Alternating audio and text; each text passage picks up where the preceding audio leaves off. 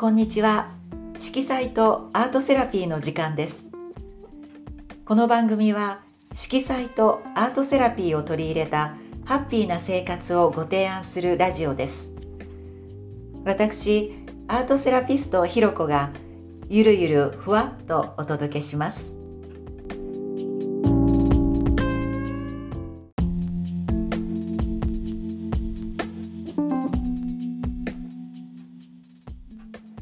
本日のアシスタントは美穂さんです。ご無沙汰しております。ようこそお越しくださいました。美穂さんは、えー、造形作家としてアトリエにいろいろ貢献してくださって本当にありがとうございました。こちらこそありがとうございます。あのー、まあ主に粘土とか、はい、えー、私が印象に残っているのはフェルトアートとか、はい、はい、ね、そういういろんな画材を使った、はい、えー、アートを子どもたちに教えてくださって、はい、あとワークショップとかもね。そうですね、はい、特に見本をいつも作ってきてくださるんで、はい、もうそれがすごく助かっていました。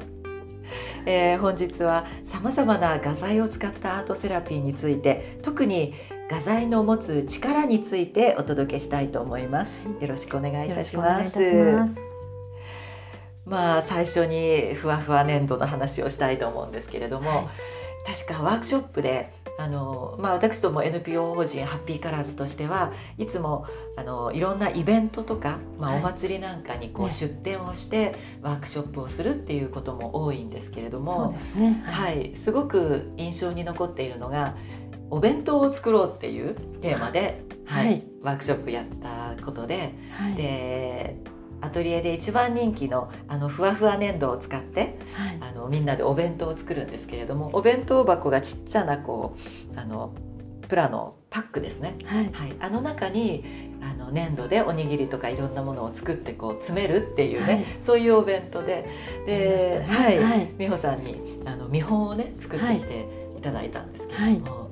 23個まああの簡単に作ってきてくださいってお願いしただけなんですけれどももう圧巻でしたね。あれは。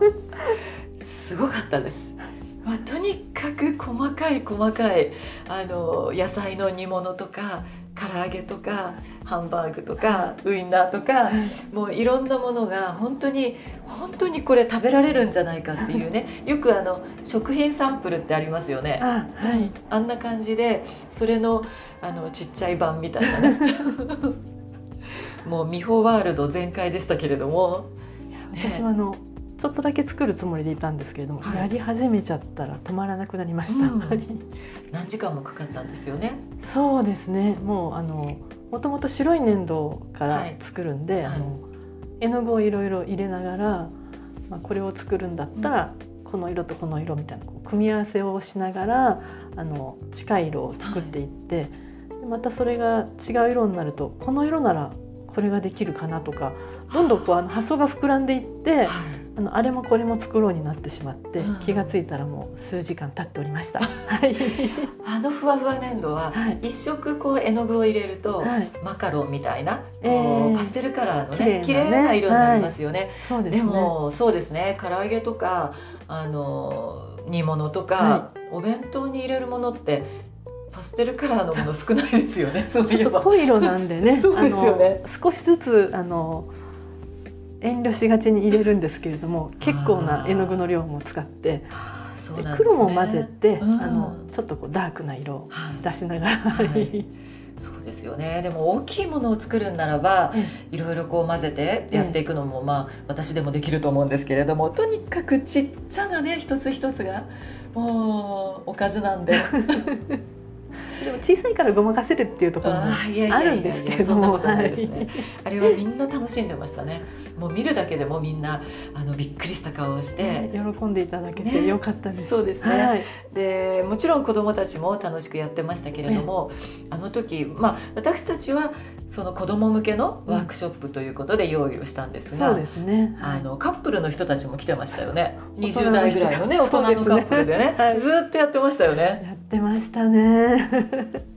あと高齢者の方とかね、えー、うん、そうですね、うん、最初はこんなのできないわってね言ってたのに、ね、結構ハマってましたよね。あの子供以上にちょっとこう時間を使って長時間はまってやってらっしゃいましたね。はい。やっぱりあの、まあ、粘土の力といいますかね、癒す力があるんだなってすごく感じたんですけれどもね。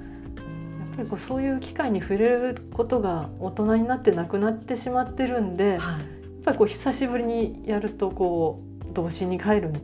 ていうのもあるんですそうですよね、はい、うん、あとやっぱりこういろんなストレスを抱えてるんでね、うん、なかなかその発散方法ってみんなこうね見出すの大変だと思うんですけれども、ね、ああいうことをやってみてね、えー、意外と気持ちいいっていうのがね食感ですよね、うん、食感ですよね。もう。まずは食感、もうずっと触ってるだけでもいいかなっていう、そうですよね。はい、はい。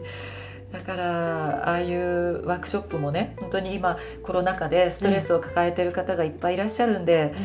やりたいんですけれどもね。本当になかなか密になっちゃうし。本当に。できないんですね。そうですね。はい。あとそうですね。あの美穂さんにはあの何度かアトリエでもインストラクターとしてやっていただいたんですけれども、はい、何かこう粘土とかであの印象に残ってることってありますか？そうですね。あのもともとアートセラピーっていうものをあまりよく分かっていなかったんでやはりこう何か作るっていうこう目的完成させるっていうのがこう当たり前というか、うん、なってる中ですよね。作家の方ってみんなそうですよね、はい、いかに完成したものを作るかっていう。ね。はい、でそれがあの小さいお子さんだとその粘土でやっぱり最初はこ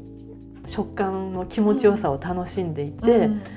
であの何か形にするのかなと思ったらあの紙コップの中に入れ始めて、はい、何するのかなと思ったらそこにお水を入れて、はい、なんか何ができるっていうわけでもなく あのなんかそれが楽しいのかなみたいな、うん、あの本当に粘土一つとってもあのこういうふうにするものっていうふうに決めてやるものじゃなくて、はい、あのお子さんたちが触ったりこうぐちゃぐちゃにしたり紙に貼るっていうんですか、うん、なんか紙に貼ってますよ、ね、よく、はい、ねあのなんて言うんでしょうね、はい、ペトッとしてみたり、はい、もうそれは本当にやりたいことをやってでこう発散するっていうのが、このアートセラピーのね良さで、はい、そうですね。それはあのすごく感じましたね。はい、本当それはありますね。ね。うん。あの粘土にお水を入れると結構あの普段よりも柔らかくなるんでね、ね、絵の具よりもね、えー、あのなんであの画用紙にこうだんだん貼り付けていって、えー、でまあ、別に完成させるってわけじゃないにしても、えー、あの私たちがこうそれを見てると、えー、なんかまるであのえー、油絵の具でね、えー、描いた絵のようにそうですね、うん、ちょっとあのこうねちぎりながらそうちぎりながら貼ってるんで、うん、ああいうの面白いですよね。あの大人の発想にはないですね。ないですよね。はい。はい、あじゃあそういう面白さも感じてくださってたんですね。そうですね。うん、あの本当にこう固定観念にとらわれてはいけないなっていうのは思いました。うんうん、そうですよね。はい、でその完成ではなくその過程を楽しむというかね。そうですね。はい。あありがとうございます。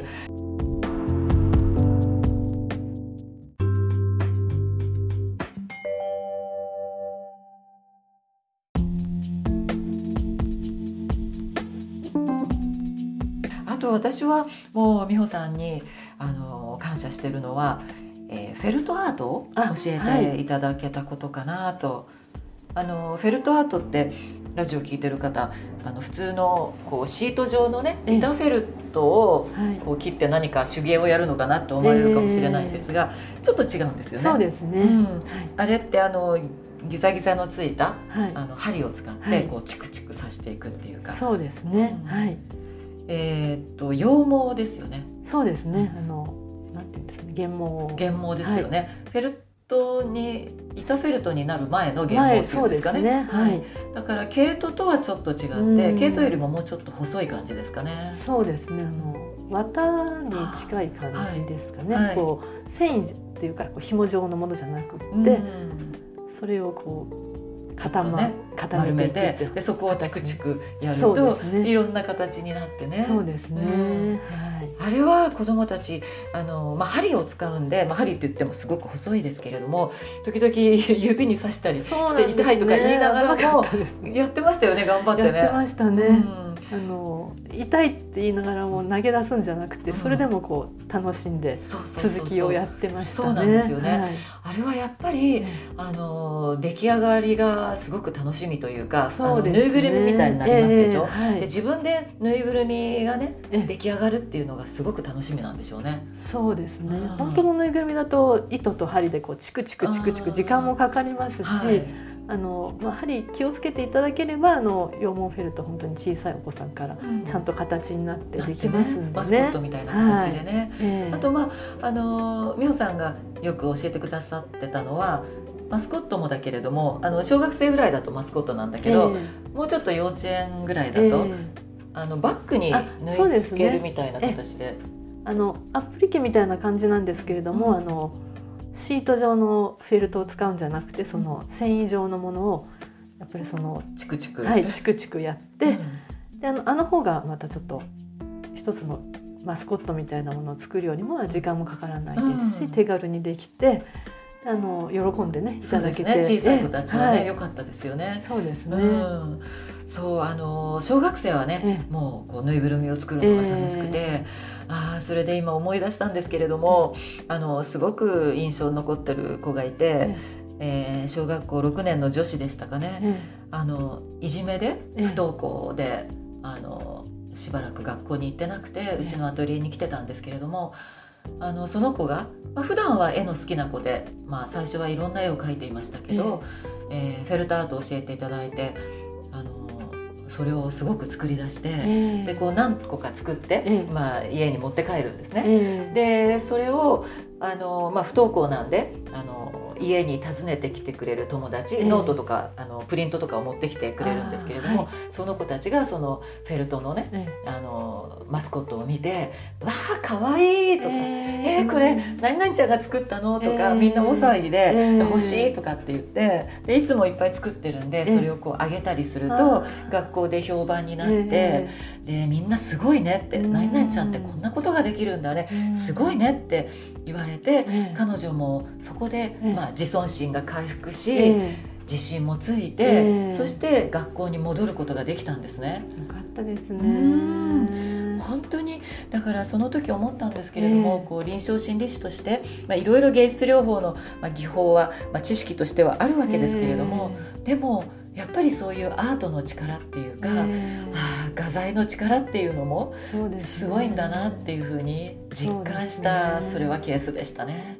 やっぱりこう、やってる過程も大事ですけれども、うん、何かこう完成させた時にまた喜びがあって、うん、そうですよね。その達成感っていうかね。で、ね。うん、また周りからそれをちょっと褒めてもらうとまたもう一回りこうそうです、ね、充実感が出てきて、はい、出てきて自分の自尊心もね。そうですね、うん、また上がってくるっていうね。そうですね、うん、で上げてまた喜ばれたらもうもっと嬉しいですね。ですね。うん、だからそこが絵とかだとねなかなかいくら好きでも、あの いくらうまいって言われてもなかなか絵は上げられないじゃないですか。ね、うん、マスコットだと可愛いんでね、まあそういう意味ではね良かったのかなと思いますよね。当にありがとうございます。またね、ぜひあのコロナが収束してワークショップの時とかはあのよろしくお願いしたいと思います。こちらこそまた楽しみたいです。はい、ありがとうございます。はい、来てくださる方皆さんに聞いてるんですけれども、あの今日のお洋服はあのトップスが紺で、はい、あのパンツが黒っていうね、はい、割と美穂さんはダークな色がお好きですか？はい、あの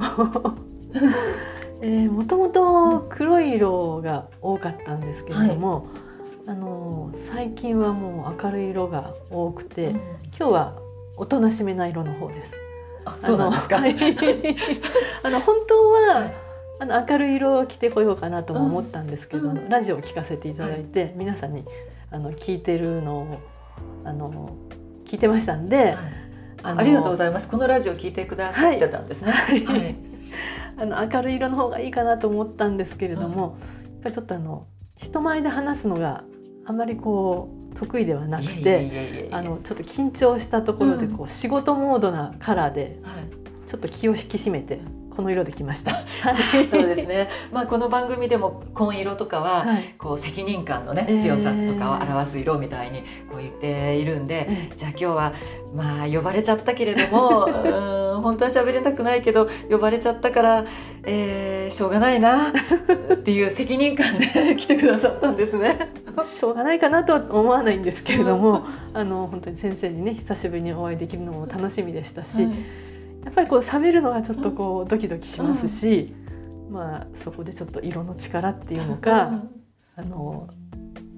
それを使えたのかなみたいなところはあります。はい、そうなんですね。シャキッとしたわけですね。紺、ね、色ってことでね。はい、でも最近はあの明るい色をねお召しになってるってことで、はい、じゃあちょっと心持ちが変わってきたってことですかね。そうですね。あの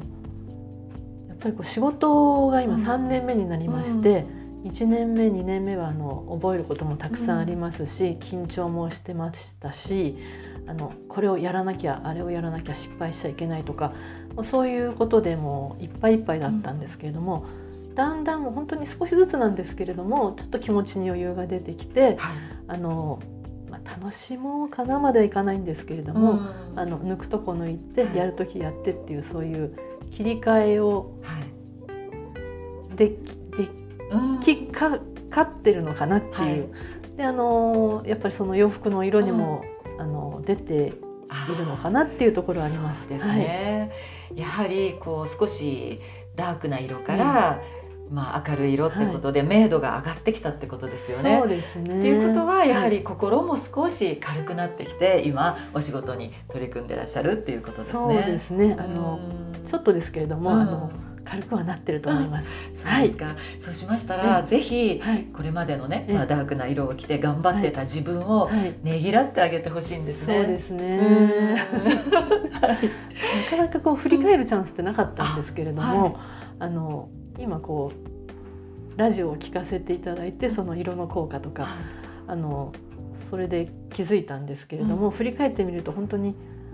ああの頃はこういう色を着てたなとか好んでたなとかだんだんこう明るい色を着るようになってあ気持ちもやっぱりちょっとこう軽くなってるのかなっていうのを今実感してるところです。実感されたんですね。はい、まあそれは良かったです。良かったです。はい。引き続きあの色彩をあのご自身の味方に強みにしていただいて、ね、はい。あのまたこう色の力を借りて、うんはい、これからもあのプライベートも仕事も、はい、あの充実できればいいなと思います。はい。はい、またぜひお越しくださいませ。はい。またこれに懲りずに よろしくお願いいたします。はい、ます今日はありがとうございました。ありがとうございました。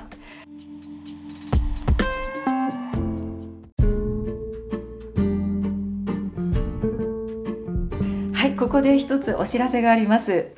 えー、NPO 法人ハッピーカラーズでは8月29日日曜日に、えー、心理職の方向けで初めての芸術療法セミナーをオンラインで開催いたします、えー、お申し込みお問い合わせはホームページまでお願いいたします。なおこの番組では皆様のご意見ご質問もお待ちしております。ぜひよろしくお願いいたします。